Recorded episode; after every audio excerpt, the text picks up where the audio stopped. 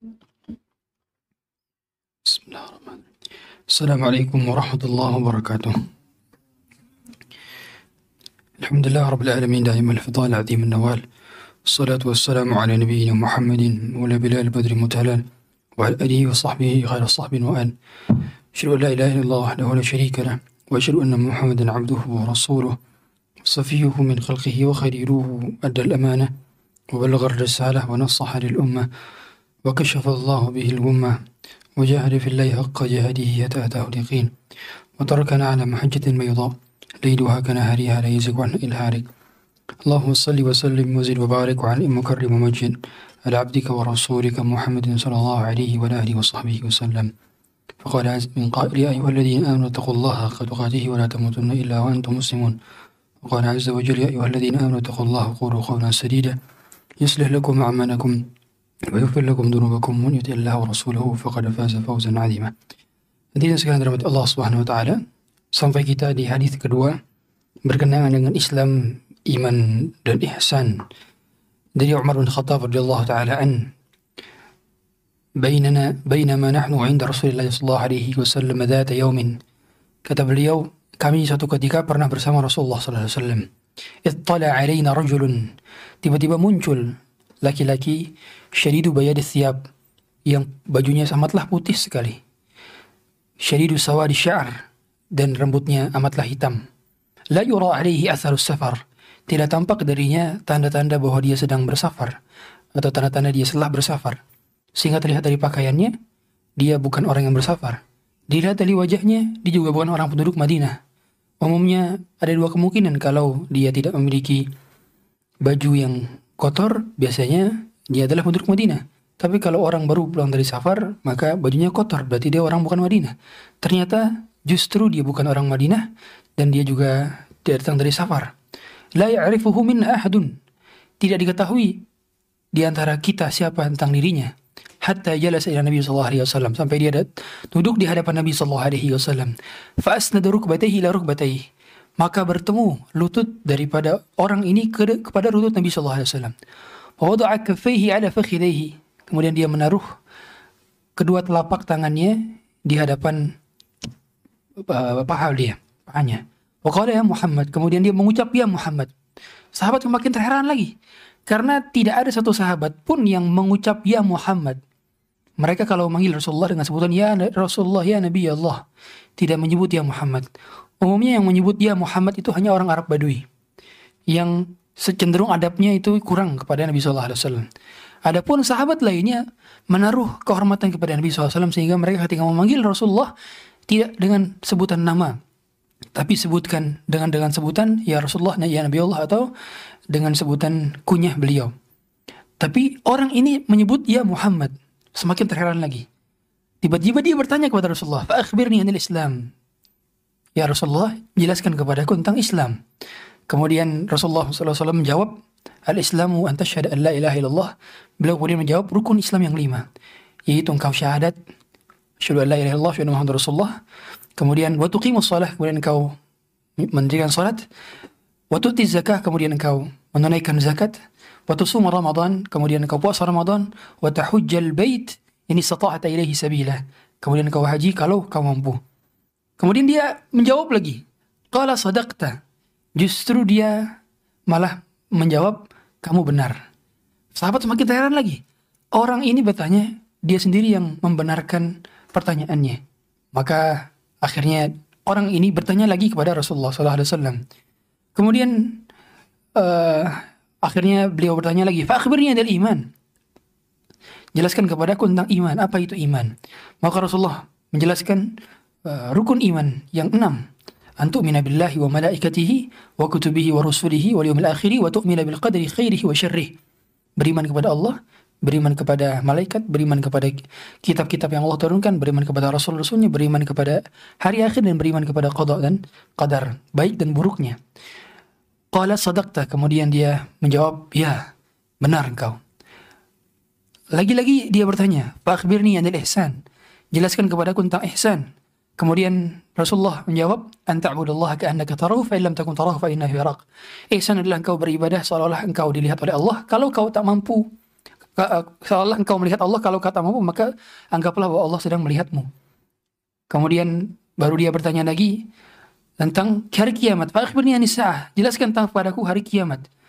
Rasulullah kemudian menjawab, "Mal mas'ul anha bi'ala min sa'il."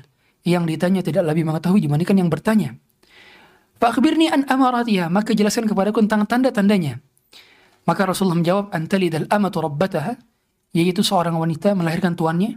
Wa antarul hufat al-urat al-'arat ri'a sya'i yatatawaluna fil bunyan. Kau melihat orang-orang yang tidak berpakaian telanjang bulat, mereka juga tidak beralas kaki hufat. Mereka juga adalah orang-orang yang tidak berperadaban, Ya Yatatawaluna fil bunyan, tapi mereka mendirikan bangunan-bangunan yang amat tinggi. Kemudian uh, orang ini akhirnya pergi. Falabithtu malian.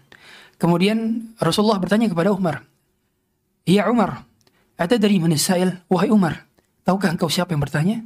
Kemudian kata Umar bin Khattab, "Qultu Allah wa rasuluhu a'lam." Allah dan Rasulullah lebih mengetahui. Berarti di, di antara cara beliau Uh, berbola-bola pendidikan adalah beliau dengan question and answer. Di sini didapati bahwa cara Jibril mengajarkan Rasulullah adalah dengan tanya jawab. Dan tanya jawab ini memang sangat bagus sekali memang uh, untuk mengukuhkan pemahaman seseorang. Dan Rasulullah juga udah tahu jawabannya bahwa itu adalah Jibril. Tapi Rasulullah mengapa digunakan kata tanya? Dengan begitu memang orang lebih attention, full attention ketika ditanya. Dan orang akan aware ketika mengetahui jawaban dari pertanyaannya. Maka akhirnya Rasulullah menjawab, "Fa'innahu Jibrilun, fa'innahu Jibril atakum yu'allimukum dinakum." Sungguhnya itu Jibril yang datang kepada kalian untuk mengajarkan agama kalian. Ada faedah beberapa faedah di sini. Di sini ada tentang apa itu Islam, apa itu iman, apa itu ihsan. Islam derajatnya di bawah iman dan iman derajatnya di bawah ihsan. Jadi kalau tingkatan dalam agama kita, yang paling pokok adalah Islam, yang paling kedua, yang kedua adalah iman, yang ketiga adalah Islam. Sehingga orang yang ihsan sudah pasti dia beriman dan berislam. Orang yang beriman sudah pasti dia Islam. Sedangkan orang Islam belum tentu beriman, belum tentu ihsan. Orang yang beriman sudah pasti Islam tapi belum tentu ihsan. Nah, itu tingkatannya. Sehingga seperti sebuah piramida, Orang yang Islam sudah pasti Islam, iman dan Islam. Orang iman sudah pasti Islam tapi belum tentu ihsan. Uh, adapun ketika makna Islam dengan iman digabungkan, maka dia berpisah, berbeda maknanya.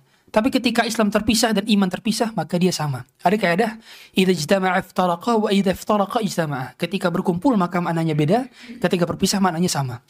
Seperti albir wa taqwa. Albir itu sama seperti takwa. Tapi ketika digabungkan maka maknanya berbeda. Ketika dipisah maka maknanya sama. Albir itu takwa, takwa itu bir. Sama, Islam itu iman, iman itu Islam. Tapi ketika digabungkan, maka maknanya berbeda. Iman itu seperti akar, sedangkan Islam seperti batang-batangnya. Sedangkan buahnya adalah ihsan. Itu kalau digambarkan dalam ilustrasi pohon.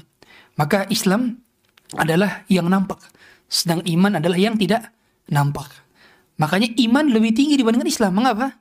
Karena amalan hati lebih tinggi derajatnya dibandingkan amalan zahir. Makanya pahala kita dari ikhlas, tawakal, qanaah, sabar, syukur itu lebih tinggi daripada amalan-amalan yang jawareh. Bukankah kita mengetahui perkataan Abdullah bin Barak uh, sebagaimana rubba amalan saghirin tukabbiruhu niyah wa rubba amalan kabirin tusaghiruhu niyah. Betapa banyak amalan besar dikecilkan karena niatnya, betapa banyak amalan kecil dibesarkan karena niatnya. Sehingga amalan niat adalah amalan hati dan itu yang membesarkan amalan-amalan jawarih. Sebaliknya, niat juga bisa mengecilkan amalan-amalan jawarih yang besar. Betapa banyak sedekah seribu rupiah bisa lebih tinggi kualitas pahalanya dibandingkan sedekah satu juta rupiah yang satu niatnya lillah, yang satu niatnya riak. Oleh karenanya uh, di sini juga dibahas tentang tentang hari-hari kiamat. Di mana ketika Rasulullah SAW menjelaskan tentang tanda-tanda hari kiamat, tanda-tanda yang disebutkan di sini adalah tanda-tanda hari kiamat, tanda-tanda kecil hari kiamat. Jadi kiamat itu ada kiamat sughra, ada kiamat kubra. Kiamat kubra adalah kiamat yang akan Allah datangkan nanti di hari akhir. Adapun kiamat sughra adalah kematian kita semua. Dan setiap orang punya kiamat sughranya masing-masing. Sebagaimana kata para ulama salaf, "Idza al-insanu qamat qiyamatuhu." Ketika seorang meninggal dunia maka telah tegaklah kematian, telah tegaklah kiamat bagi dirinya. Dan ketika seseorang meninggal dunia, itu adalah kiamat sugra bagi dirinya. Adapun kiamat kubra, tanda-tandanya ada tanda besar dan tanda-tanda kecil. Tanda besar seperti datangnya Dajjal. Tanda besar seperti munculnya matahari sebelah barat. Tanda besar seperti turunnya Nabi Isa. Tanda besar seperti keluar Ya'juj Ma'juj. Adapun tanda-tanda kecil seperti ini. Yang disampaikan oleh Rasulullah SAW ketika budak perempuan mengelahirkan tuannya. Maksudnya seperti apa? Tafsiran Al-Imam Nawawi dalam kitab Al-Arba'in dan Nawawiyah. Maksudnya adalah dia melahirkan seorang anak dan anaknya durhaka kepada dia sehingga menjadikan ibunya seperti budak sendiri. Itu tafsiran pertama. Tafsiran kedua adalah ketika seorang budak melahirkan anak tuannya, tapi anaknya menjadi merdeka sedangkan ibunya tidak merdeka. Padahal status anak itu mengikuti ibunya. Makanya kenapa dalam Islam itu kita tidak boleh menikahi budak? Tidak boleh menikahi budak ya, bukan membeli budak. Karena kalau kita melahirkan seorang uh, kita menikahi budak, maka anaknya akan menjadi budak karena anak itu mengikuti ibunya, tabi' ibunya. Oleh karenanya uh, kita boleh menikah budak kalau mahar kita nggak cukup dan kalau sudah tidak ada lagi wanita merdeka yang mau dengan kita. Itu kalau pembebasan fikihnya demikian. Makanya budak itu uh, tidak boleh dinikahi kalau bagi orang-orang yang memiliki mahar yang cukup dan sudah ada wanita merdeka yang mau. Kalau dalam istilah fikih demikian. Nantinya di hari kiamat ada tanda-tanda hari kiamat adalah mereka yang yang uh, melahirkan melahirkan dari anak dari anak tersebut anak dari tuannya yang merdeka. Tentu kita tahu semua bahwa ketika seorang uh, berhubungan dengan budak, kemudian budaknya melahirkan anaknya, maka budaknya ini menjadi umul walad. Umul walad ini konsekuensinya apa? Konsekuensinya dia tidak boleh diperjualbelikan dan juga dia nantinya tidak boleh uh, tidak boleh menjadi budak selamanya. Dia akan menjadi merdeka ketika tuannya meninggal dunia dan juga anaknya akan menjadi merdeka seketika karena ikuti dengan ibunya. Itu di antara tafsiran pertama. Antalidal amat rabbataha wa antara hufat al-urat al-alah. Nanti engkau akan lihat orang-orang yang pengembala kambing. Mereka tidak berpakaian dan juga tidak beralas kaki. Tiba-tiba mereka membangun bangunan-bangunan tinggi. Yaitu apa maksudnya? Arab orang-orang Arab. Yaitu mereka membangun bangunan tinggi, kita lihat bangunan-bangunan tinggi, bangunan terbesar tertinggi di dunia di Burj Khalifa. Dan itu ada, ada di, di di di sana di kabilah Arab. Dan ini adalah tanda kiamat. Berarti tanda kiamat itu bukan selalu yang konteksnya negatif. Tapi juga ada yang konteksnya positif. Banyaknya bangunan di Mekah, di Masjidil Haram, dan Zamzam Tower, macam-macam hotelnya itu bukan sebuah keburukan atau kebaikan. Tapi niat untuk berlomba-lomba tinggi-tinggi bangunan itulah yang tercela. Tapi umumnya tanda-tanda kiamat itu tidak harus melulu yang buruk, juga ada yang baik. Contoh, Rasulullah ketika mengatakan itu ana wasa'ah kahatain. Ketika Rasulullah mengatakan aku diutus dan hari kiamat itu seperti ini. Berarti beliau mengatakan diutusnya aku dengan hari kiamat itu adalah diutusnya aku adalah sebuah tanda hari kiamat. Pertanyaannya, diutusnya Rasulullah apakah sebuah keburukan? Tidak, sebuah kebaikan. Tapi diutusnya Rasulullah adalah tanda hari kiamat. Bahkan kita tahu semua bahwa uh, apa lahirnya Rasulullah SAW, diutusnya Rasulullah SAW itu adalah sebuah dekatnya kita kepada hari kiamat dan menjadikan umat ini berada di akhir zaman. Sehingga tidak semua tanda-tanda hari kiamat adalah keburukan, juga ada kebaikan-kebaikannya dalamnya. Kemudian di sini juga iman-iman tentang rukun Islam, ya, rukun Islam tentang rukun iman.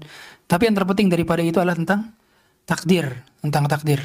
Karena masalah takdir ini banyak orang meng, apa, akhirnya menyimpang. Makanya sebagaimana kata Ali bin Abi Thalib ketika ditanyakan mal qadar, bagaimana wahai Ali tentang takdir itu? Kata Ali bin Abi Thalib, tariqun mudlimun fala tasluku. Kata qadar itu jalan yang gelap, jangan kamu ke sana. Beliau dalam dalam dalam jawaban lain juga beliau mengatakan ditanya juga, "Mal qadar?"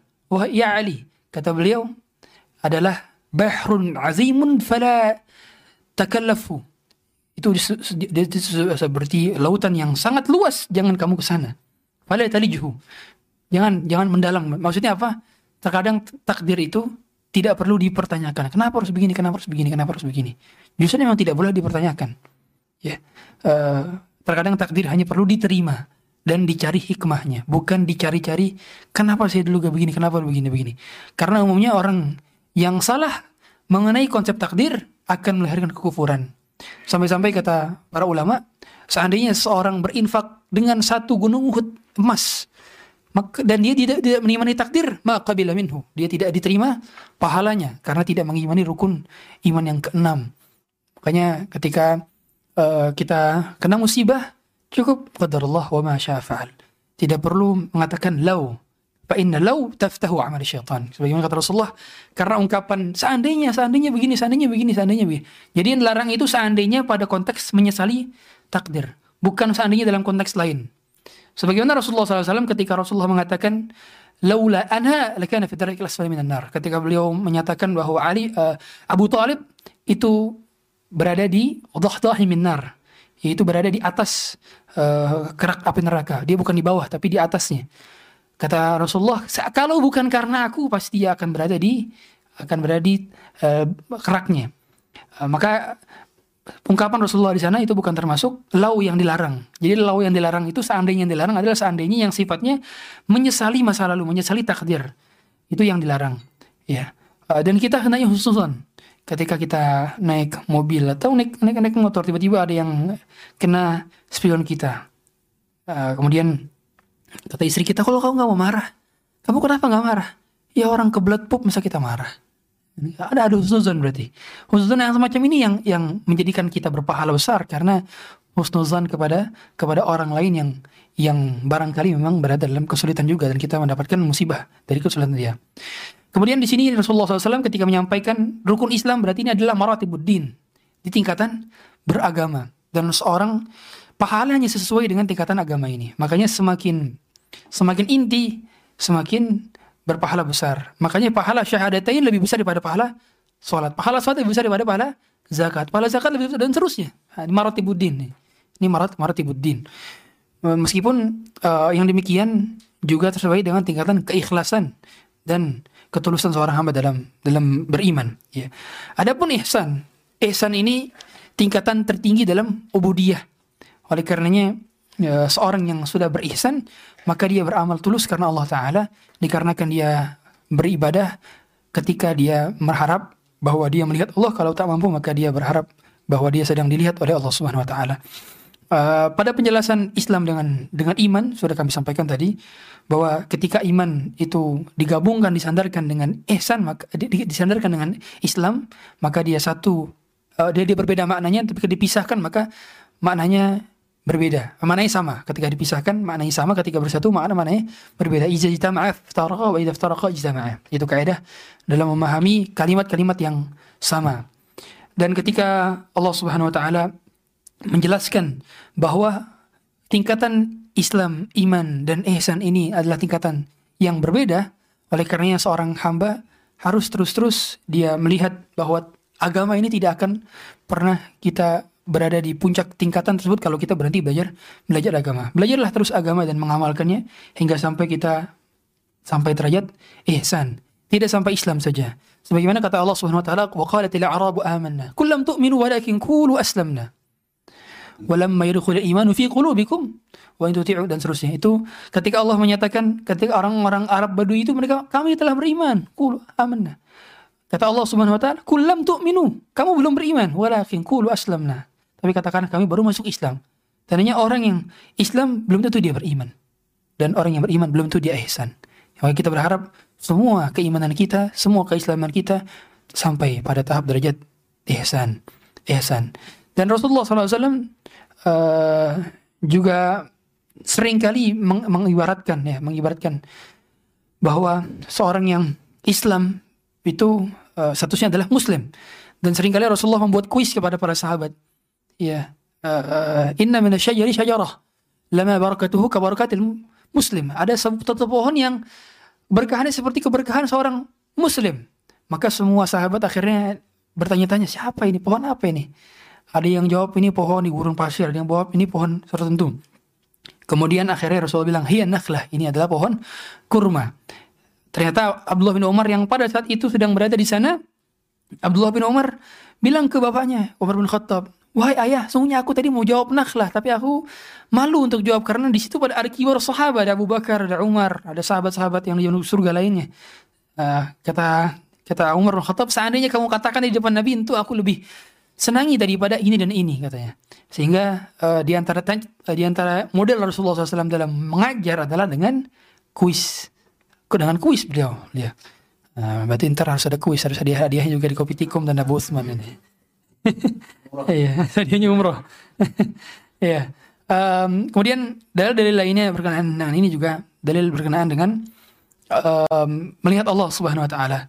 Dan kita nanti akan melihat Allah Subhanahu wa taala nanti di hari kiamat dan di surga bila kita masuk surga. Semoga Allah masuk surga dan kita semua. Dan seorang muslim puncak kenikmatannya adalah ketika dia melihat melihat surga. Sebagaimana Nabi saw tidak pernah Nabi meminta doa agar diperlihatkan oleh bidadari agar uh, diberikan istana di surga tidak karena itu sepaket semua masuk surga ya sepaket dengan apa yang berada di isinya tapi beliau memohon kepada Allah agar Allah memberikan kenikmatan berupa kelezatan dalam melihat wajahnya. Allahumma inni as'aluka ladzatan nadharika ila ladzatan nadhar ila wajhika al-karim. Allah aku mohon kelezatan untuk melihat wajah engkau yang mulia. Ya. Uh, dalam perkara keimanan ya, perkara keimanan ini ada kelompok tiga besar yang mereka memahami keimanan. Yang pertama adalah Khawarij. Khawarij mengkafirkan orang pelaku dosa besar. Adapun orang Mu'tazilah mereka tidak mengkafirkan dan juga tidak mengimankan. Jadi Mu'tazilah itu fi manzilatin baina manzilataini. Mu'tazilah. Uh, adapun Ahlussunnah wal Jamaah menganggap bahwa orang ka, orang yang berlaku dosa besar maka dia masih berada dalam keimanan tapi keimanan tidak sempurna. Kesel iman. Adapun di akhirat maka tahta masyiatillah sesuai dengan kehendak Allah Subhanahu wa taala. Inilah akidah Ahlussunnah wal Jamaah. Sedangkan orang Khawarij menganggap orang yang berlaku perbuatan dosa besar maka semuanya kafir dan semuanya di neraka. Adapun Mu'tazilah dalam perkara orang yang melakukan dosa besar di akhirat dia menganggap bahwa orang ini di neraka. Adapun di dunia fi manzilatin baina manzilataini yaitu di kedudukan di antara dua kedudukan. Bukan Islam, bukan iman. Adapun ahlu sunnah menganggap tadi huwal dia masih berada dalam keimanan tapi naqisul iman. Dikarenakan keimanan itu bertambah dengan ketaatan dan berkurang dengan perbuatan dosa. Demikian yang dapat kami sampaikan. Kita lanjut lagi di hadis ketiga. Karena katanya tadi mau sampai habis subuh. Kita lanjut uh, dari hadis ketiga dari Abu Abu Abdurrahman Abdullah bin Umar. Jadi dari Abdullah bin Umar, dari anaknya Umar bin Khattab. Beliau salah satu perawi juga paling banyak dari kalangan sahabat. Ada tujuh perawi yang paling banyak dari kalangan sahabat. Dan semuanya anak-anak muda. Semuanya anak muda. Yaitu uh, Abu Hurairah. Abu Hurairah Yarih ibnu Umar. Abu uh, Abu Hurairah tak Yarih ibnu Umar. Kedua kedua ibnu Umar. Berarti ibnu Umar peringkat kedua. Ya. Kemudian kemudian fa Anasun fa zaujatul hadil abar kemudian Anas kemudian uh, Aisyah ya Thumma Ibnu Abbasin yalihi Jabiru. Nan Ibnu Abbas baru Jabir wa ba'dahu al-Khudri fa huwa. Abu, Abu, Abu al-Khudri. Tujuh, tujuh. Nah, Abu, Abu Ibnu Umar termasuk kedua, berarti dia sahabat yang paling getol cari ilmu. Dan umumnya sahabat yang paling banyak hadisnya adalah sahabat yang fokus menuntut ilmu. Makanya kalau lihat-lihat Abu Bakar paling dekat dengan Nabi, tapi kok hadisnya nggak sebanyak Abu Hurairah. Mengapa? Pertama karena Abu, ba Abu Bakar uh, nggak lama meninggalnya selepas meninggalnya Nabi. Ya dua tahun setelah meninggalnya Nabi meninggal, gitu. Uh, sedangkan sahabat-sahabat yang merawikan hadis lainnya riwayat hadis itu umumnya hidup bertemu banyak tabi'in. Dan juga mereka semua kebanyakan sahabat-sahabat yang yang berjumpa dengan Nabi lama justru apa uh, banyak banyak urusan dari sisi kenegaraan seperti Abu Bakar seperti Umar itu mengurusi negara sehingga tidak banyak uh, mengajarkan para tabiin. Adapun Abu Hurairah, Aisyah, makanya hikmah mengapa Aisyah kok nggak punya anak? Kenapa? Kenapa Aisyah juga uh, pas dinikahin masih kecil? Kenapa? Karena emang hikmahnya supaya banyak bertemu tabiin dan yang kedua hikmahnya adalah supaya nggak tersibukkan dengan urus anak. Seandainya Aisyah punya anak dan Aisyah udah tua, mungkin akan akan sedikit hadis yang tersampaikan sampai kepada kita. Tapi hikmah Allah luar biasa. Aisyah nggak punya anak dan Aisyah juga nikahnya dari muda sehingga dia banyak bertemu tabiin di usia tuanya. Kemudian akhirnya dia juga uh, tidak banyak terurusi oleh anak. Uh, karena banyak ilmu di rumah Rasulullah SAW. Bahkan kita tahu semua, Rasulullah pernah mengatakan, tidaklah aku ketika bermalam di rumah Aisyah dan satu selimut dengan Aisyah kecuali wahyu pasti turun. Jadi wahyu itu turunnya seringnya ketika Rasulullah satu selimut dengan dengan Aisyah. Ya, di sini hadis ini berkenaan dengan rukun-rukun Islam. Lagi-lagi rukun-rukun Islam. Bunya al-Islamu ala khams. Islam itu didirikan antara lima perkara. Syahadatu an la ilaha illallah wa anna Muhammad rasul wa anna Muhammadan abduhu wa rasuluh wa iqamis salati wa ita'i zakah wa sawmi ramadan wa hajjil baiti man istata ilaihi sabila. Dan ini berkenaan dengan rukun Islam yang lima. Dan rukun Islam yang lima ini siapa yang mengingkari salah satu di antaranya? Misalnya mengingkari bahwa oh seorang muslim tidak tidak wajib haji, dia nggak boleh haji, maka dia telah keluar dari agama, Islam. Orang yang telah menganggap bahwa tidak wajib puasa Ramadan bagi orang yang telah dibebankan kepadanya, maka juga termasuk keluar daripada agama Islam. Maka dia seperti bangunan. Makanya Rasulullah melafalkan dengan bunia. Bunia artinya bangunan. Bangunan di Islam seperti bangunan. Makanya terkadang Rasulullah SAW juga sampaikan bahwa as-salatu imaduddin dalam sebuah hadis yang diversikan riwayat oleh para ulama. Tapi yang jelas salat bagian dari ibadat penting dari agama agama kita. Uh, makanya orang yang meninggalkan dan mengingkari kewajibannya berarti dia telah keluar daripada agama Islam. Tapi kalau meninggalkan saja belum sampai mengingkari kewajibannya, maka dia adalah orang yang fasik.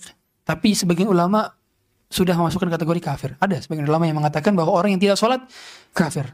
Tapi kami merujuk kepada pendapat yang mengatakan bahwa kalau dia masih me, uh, meyakini ada kewajiban dari sholat, maka dia masih fasik, fajir. Tapi kalau sudah menganggap sholat sudah tidak wajib lagi, maka dia kafir. Sepakat para ulama dia dia kafir. Dan orang ini harus uh, orang-orang yang tidak sholat itu diperangi dalam agama Islam. Bahkan dia terkena hukuman had, kena hukuman had, dicambuk, dicambuk. Bahkan orang yang uh, sengaja tadi mengatakan orang kita tidak tidak wajib lagi sholat, maka hukumannya apa? dibunuh. Dibunuh. Orang murtad itu hukumannya dibunuh kalau dalam agama Islam. Tidak layak hidup. Bahkan kita tahu semua termasuk uh, di antara di antara orang-orang yang yang mereka itu halal darahnya, yaitu apa? Ada hewan dan orang yang halal darahnya itu orang murtad. Kemudian kafir harbi, kafir harbi, ini halal darahnya. Kemudian um, apa namanya? Zina muhsan. Zina muhsan. Tarikus salah zani muhsan, kemudian khinzir, babi. Babi itu kalau kita kita ketemu maka kita bunuh untuk babi yang punya kita ya.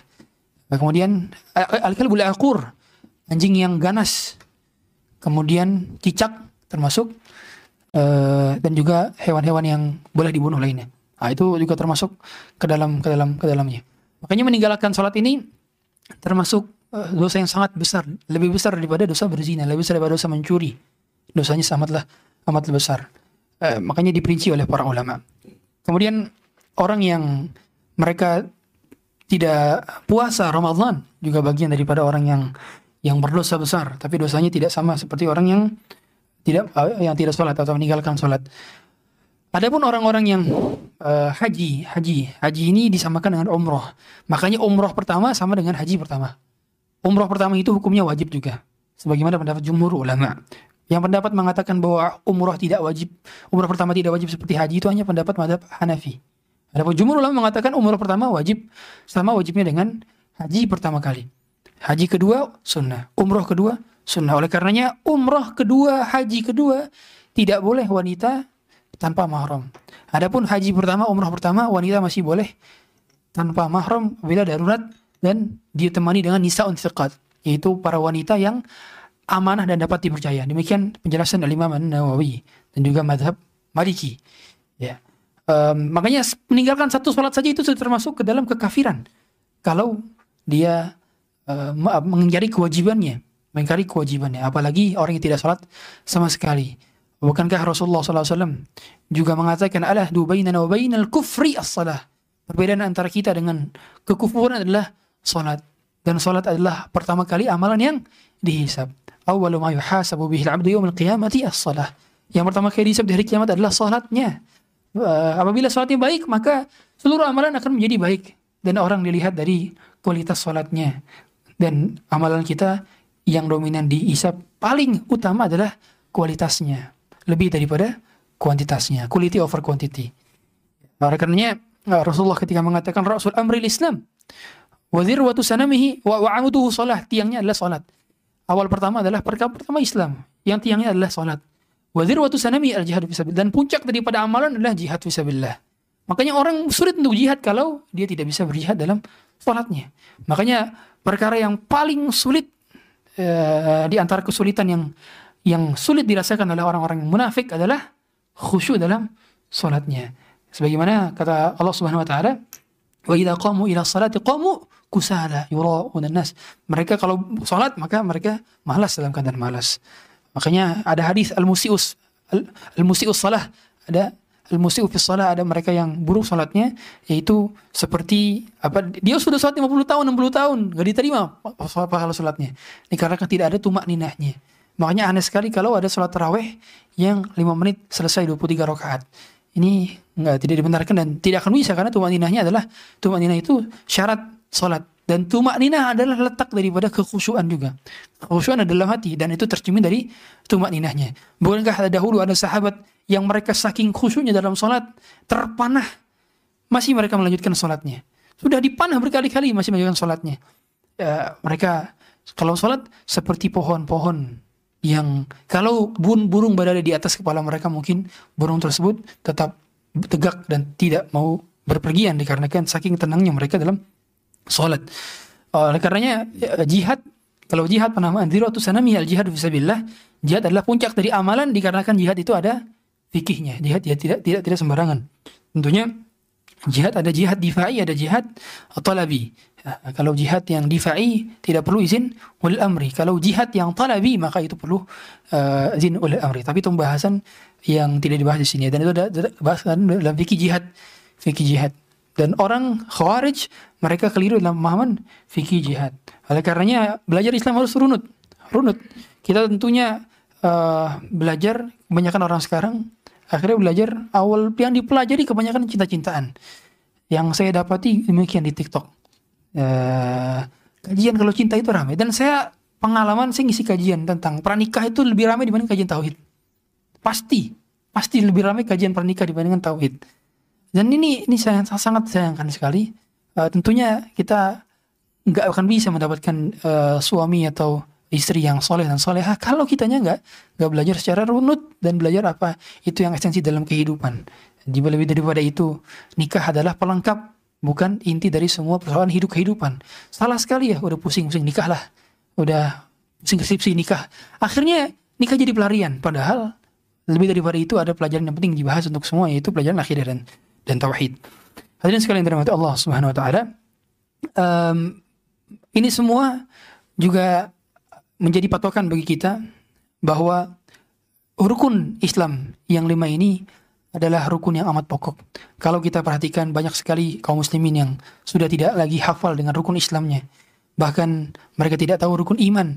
Banyak sekali kita dapati di, di masyarakat Uh, oleh karenanya dua hal yang yang perlu diketahui urutan Islam urutan urutan yang setiap kali Rasulullah SAW urutkan itu memiliki makna skala prioritas. Ketika Rasul ditanya ya Rasulullah ma afdul amal ilallah apa amalan yang baik dari sisi Allah Subhanahu Wa Taala Rasulullah menyebutkan satu persatu. Ketika Rasulullah ditanya uh, ketika Rasulullah kemudian pernah juga menyebutkan ijtanibus sab'al mubiqat jauhilah tujuh perkara yang menghancurkan yang pertama adalah syirku billah, qatun nafsi bin nafs dan terusnya. Itu tujuh perkara yang menghancurkan Rasul urutkan. Berarti urutan tersebut memiliki faedah skala prioritas.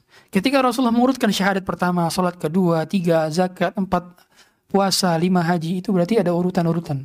Jangan sampai kita melewati urutan-urutan ini.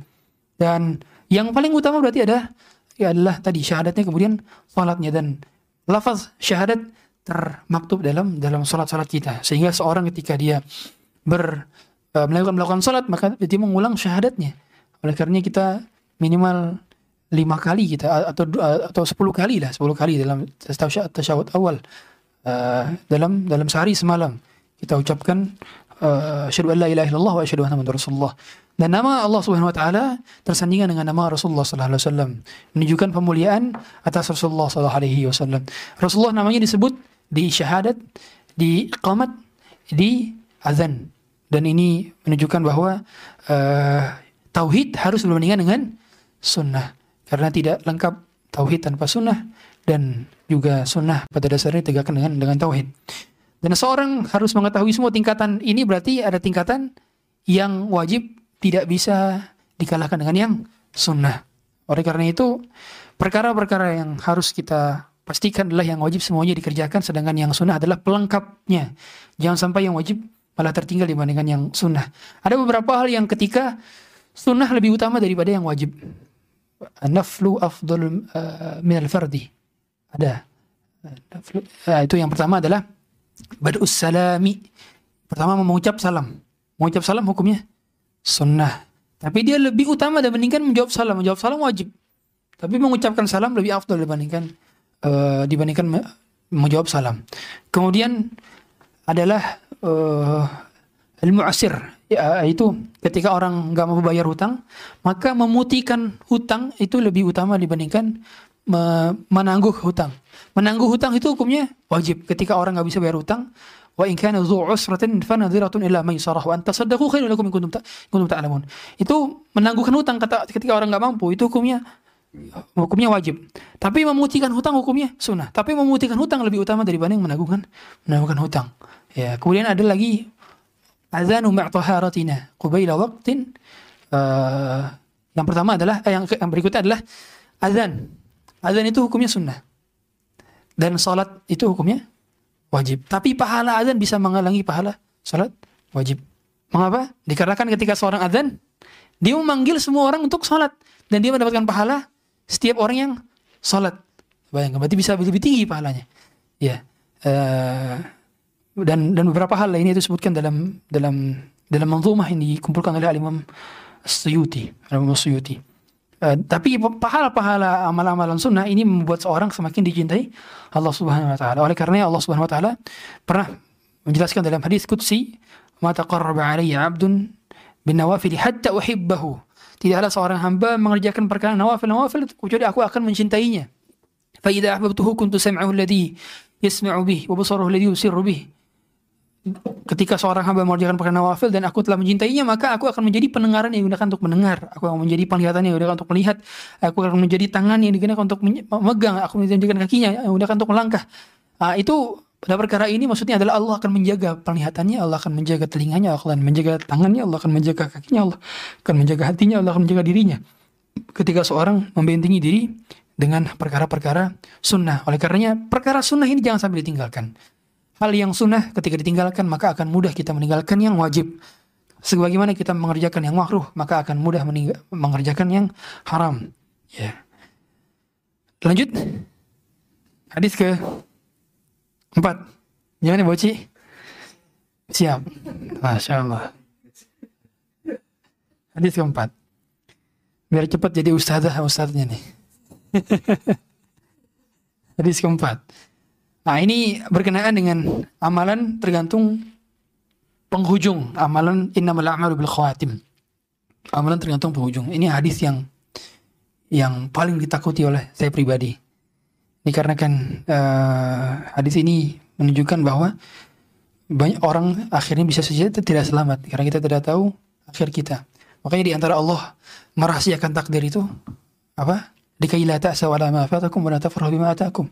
Agar kalian tidak sombong terhadap apa yang kalian telah dapati dan tidak sedih terhadap apa yang telah kalian luputi. Itu faedah supaya kita mengimani takdir. Dan ini semua menunjukkan takdir. Kita tidak tahu takdir masa depan kita. Apakah kita masih berada dalam keimanan atau justru kekufuran? Alhamdulillah. Apakah kita masih berada di atas sunnah atau justru tidak lagi berada di atas sunnah? Hadis dari Abdullah, Abdullah bin Mas'ud. Hadis Rasulullah SAW. Rasulullah pernah uh, berbicara kepada kami. Bahwa sadiqul masduq dan beliau adalah orang yang benar dan dibenarkan. Uh, inna ahadakum yujma'u khalquhu fi batni ummihi arba'ina yawman. Sesungguhnya seorang antara kalian berada di dalam perut ibunya selama 40 hari. Selama awalnya berada dalam kondisi menjadi air. Ya. Thumma yakunu alaqatan kemudian menjadi alaqah. Menjadi zigot alaqah mithul dhalik. Thumma yakunu mudghatan mithul dhalik. Kemudian dia menjadi mudghah. Mudghah segumpal segumpal daging. Thumma yursalu al-malaku fayunfakhu fihi ruh. Kemudian diutuslah malaikat kemudian meniupkan ruh kepada kepada kepadanya. Uh, wa yu'maru bi arba'i kalimat. Kemudian akhirnya dituliskan empat kalimat, ditetapkan empat kalimat. Ini adalah malaikat dikasih tahu apa? Takdir umri namanya. Bagaimana takdir ada empat? Takdir lauh mahfuz, ya, takdir uh, apa namanya takdir seluruh alam. Kemudian yang kedua adalah takdir umri, yang ketiga adalah takdir hauli, takdir tahunan, yang keempat adalah takdir yaumi. Nah, ini adalah takdir umri, takdir umur yang mana malaikat meniupkan pada saat kita berusia empat bulan di kandungan ibu kita. Ditiupkan rohnya. Tapi ingat tidak ada perayaan-perayaan tertentu empat bulanan, tujuh bulanan, delapan bulanan, sembilan bulanan, sebelas bulanan nggak ada. Yang ada uh, hanyalah hanyalah khitan tujuh pada hari ketujuh, kemudian memberikan nama. Setelah itu, kemudian akikah setelah itu. Dan khitan yang paling utama itu di hari ketujuh. Khitan paling utama di hari ketujuh. Sebagaimana Hasan dan Hussein di khitan di hari ketujuh. Dan saya kemarin sempat ngobrol dengan praktisi yang suka nyunat-nyunatin, ya sudah banyak burung yang dia sunatkan. Itu kata dia uh, umur tujuh hari itu lebih mudah untuk untuk apa namanya penyembuhannya recovery-nya. Coba usia udah 25. Susah keringnya, kayak golok kan. Nah, itu kalau tujuh hari lebih lebih mudah untuk penyembuhan recovery dan dan cenderung tidak terlalu sakit. Tidak terlalu sakit ya. Nah, itu kata praktisi atau kata dokter-dokter secara umum ya. Makanya tapi kalau perempuan pun kalau perempuan memang sunnah juga termasuk uh, sebagian ulama bilang wajib ya. Tapi uh, menurut medis di, di, di Indonesia itu uh, tidak dianjurkan. Tapi seandainya bisa dan itu tidak berlebihan karena kalau sampai berlebihan itu berbahaya. Tapi sedikit ujung saja. Ujung saja itu uh, tapi kalau uh, sudah tua kayaknya nggak perlu ya. Ya, yeah, Um, kemudian di sini dijelaskan Kemudian setelah ditiupkan ruh faya amalu, uh, kemudian ada seseorang uh, dituliskan bikat birizkihi, dituliskan uh, rezekinya, wa ajalihi, kemudian juga ajalnya. Kemudian juga dituliskan uh, berkenaan dengan wa amalihi wa syaqiyun am sa'idun. Dituliskan tentang rezekinya, tentang amalnya, tentang bahagianya di dunia dan di akhirat. Ada seorang Rasulullah mengatakan, Inna ahadakum la ya'malu bi amali ahli jannah. Ada antara kalian yang beramal perkara surga. Dia sholat, dia puasa, dia beramal soleh. Wa yasbiqu ilal kitab. Tapi ternyata catatan takdirnya dilakukan nafas mendahulunya. Fa'amalu bi amali ahli nar. Kemudian dia mengerjakan amalan perkara penduduk neraka. Fayadkhuluha. Kemudian dia masuk ke dalam neraka. Wa inna ahadakum la ya'malu bi amali ahli nar. Ada di antara kalian yang beramal dengan amalan penduduk neraka, fayasbiqu alaihi kita fayamalu bi amali ahli jannah fayadkhuluha. Tapi di akhir sesi, di akhir hayatnya dia beramal dengan amalan surga, maka dia masuk ke dalam surga. Ini semakin menunjukkan bahwa amalan tergantung akhirnya, bukan tergantung awalnya. Kalau kita melihat cerita Umar bin Khattab, mungkin kalau cuplikan saja kita lihat dahulu bagaimana dia membenci Rasulullah, sudah bawa parang pengen membunuh Rasulullah SAW, dia menguburkan uh, anak perempuan dan seterusnya. Itu mungkin kita nyala orang akhir neraka nih. Tapi ternyata dia nih hidupnya dia menjadi khalifah Amirul Mukminin, orang terbaik kedua di umat ini, bahkan dijamin surga oleh Rasulullah SAW, Umar fil Jannah. Nandakan bahwa orang tergantung endingnya bukan awalnya. Yang dipotokkan adalah the good endings, not the bad beginnings. Ya, al-ibratu bi kamali nihayah la bi naqsil bidayah. Ah, itu yang menjadi patokan. Bukankah ada seorang ulama juga namanya Abdullah Al-Qasimi. Ya, dia seorang ulama dahulunya menuliskan kitab Al-Islam Al-Farq bain al-Islam wal Wathaniyah. Dia menuliskan tentang tentang tentang tentang paganisme dan itu dikomentari oleh para ulama dengan sebutan wala qaristara bi kitabil jannah. Dia telah membeli surga dengan kitabnya. Ternyata akhir hayat hidupnya meninggal umur 90 tahun di Qatar dalam keadaan menjadi ateis. Ateis pada ulama para ulama. Tapi orang tidak ada yang tahu akhir penghujung hidupnya. Maka jangan pernah pede dengan amal-amalan kita jangan pernah pede dengan keislaman kita jangan pernah pede dengan keimanan kita tidak tahu bagaimana keadaan kita akhir hayat kita. Makanya di antara doa yang disampaikan Rasulullah SAW adalah ya muqallibul qulub sabit qalbi ala dinika wa ta'atik. Ya. Um, di sini ada rahasia tentang proses penciptaan janin. Dan ini telah disampaikan Rasulullah 14 abad yang lalu. Sebelum kedokteran medis menjelaskan perubahan-perubahan yang terjadi ketika kita berada di perut ibu kita. Berarti Rasulullah SAW menyampaikan wahyu betul dikarenakan ilmu wahyu selalu mendahului ilmu pengetahuan dan teknologi. Ketika Quran dan hadis membicarakan tentang sains sudah pasti benar. Meskipun Quran dan hadis bukan produk teknologi, tapi ketika membicarakan tentang teknologi sudah pasti benar. Ketika Quran berbicara tentang masalah oceanologi, bagaimana air laut tidak bisa berjumpa dengan air sungai karena ada perbedaan sanitasinya, ada karena perbedaan suhunya, perbedaan uh, daripada apa namanya unsur daripada kedua air tersebut. Ternyata Quran sudah sudah berbicara tentang itu, sudah berbicara tentang itu dalam surah Ar-Rahman, surah Ar-Rahman. Uh, bagaimana Al-Quran membicarakan itu semua dan jelaskan 14 abad yang lalu sudah sampai tapi baru ditemukan ilmu itu di abad 19, abad ke-18, abad 17 ini menandakan bahwa Al-Quran surat ketika bicara tentang sains dan teknologi sudah pasti benar. Dan Allah Subhanahu wa taala ketika juga menciptakan manusia dengan proses, dengan prosesnya. Mengapa Allah ciptakan manusia dengan proses padahal Allah mampu saja mengucapkan kun menunjukkan bahwa ada sunnatullah. Apa itu sunnatullah? Sunnatullah adalah sebab akibat. Sesuatu yang secara fitrah dan alamiah menurut takdir Allah itu adalah sebuah hal yang terjadi dikarenakan ada sebab dan akibat. Ketika sesuatu terjadi karena perbedaan sebab dan akibat, harusnya api membakar tapi api malah dingin maka ini adalah mukjizat. Jadi mukjizat itu sesuatu yang di luar daripada sunnatullah. Sunnatullah itu sebab akibat. Dan Allah Subhanahu wa taala ketika menciptakan langit dan bumi alam semesta selama enam hari. Enam hari Allah ciptakan langit dan bumi. Itu menunjukkan bukan Allah tidak mampu menciptakan sekaligus. Allah mampu menciptakan secara sekaligus tapi Allah menunjukkan bahwa bahwa untuk menggapai sesuatu ada sebab yang harus dilalui. Allah mampu saja berkata kun langsung jadi. Idza arada syai'an ayyakul lahu kun fayakun, maka jadilah. Tapi Allah mengajarkan kepada kita ada usaha yang perlu dilakukan sebagai bentuk ada sebab dan akibat. Maka ada tujuh fase manusia penciptaan manusia. Yang pertama adalah berasal dari saripati tanah, kemudian uh, sperma, kemudian segumpal darah, segumpal daging, tulang, tulang dibalut dengan daging, barulah proses bentukan bentukan dagingnya. Sebagaimana Allah katakan dalam surah Al-mu'minun walaqad khalaqnal insana min sulalatin min tin. Sulalah, sulalah min tin saripati tanah.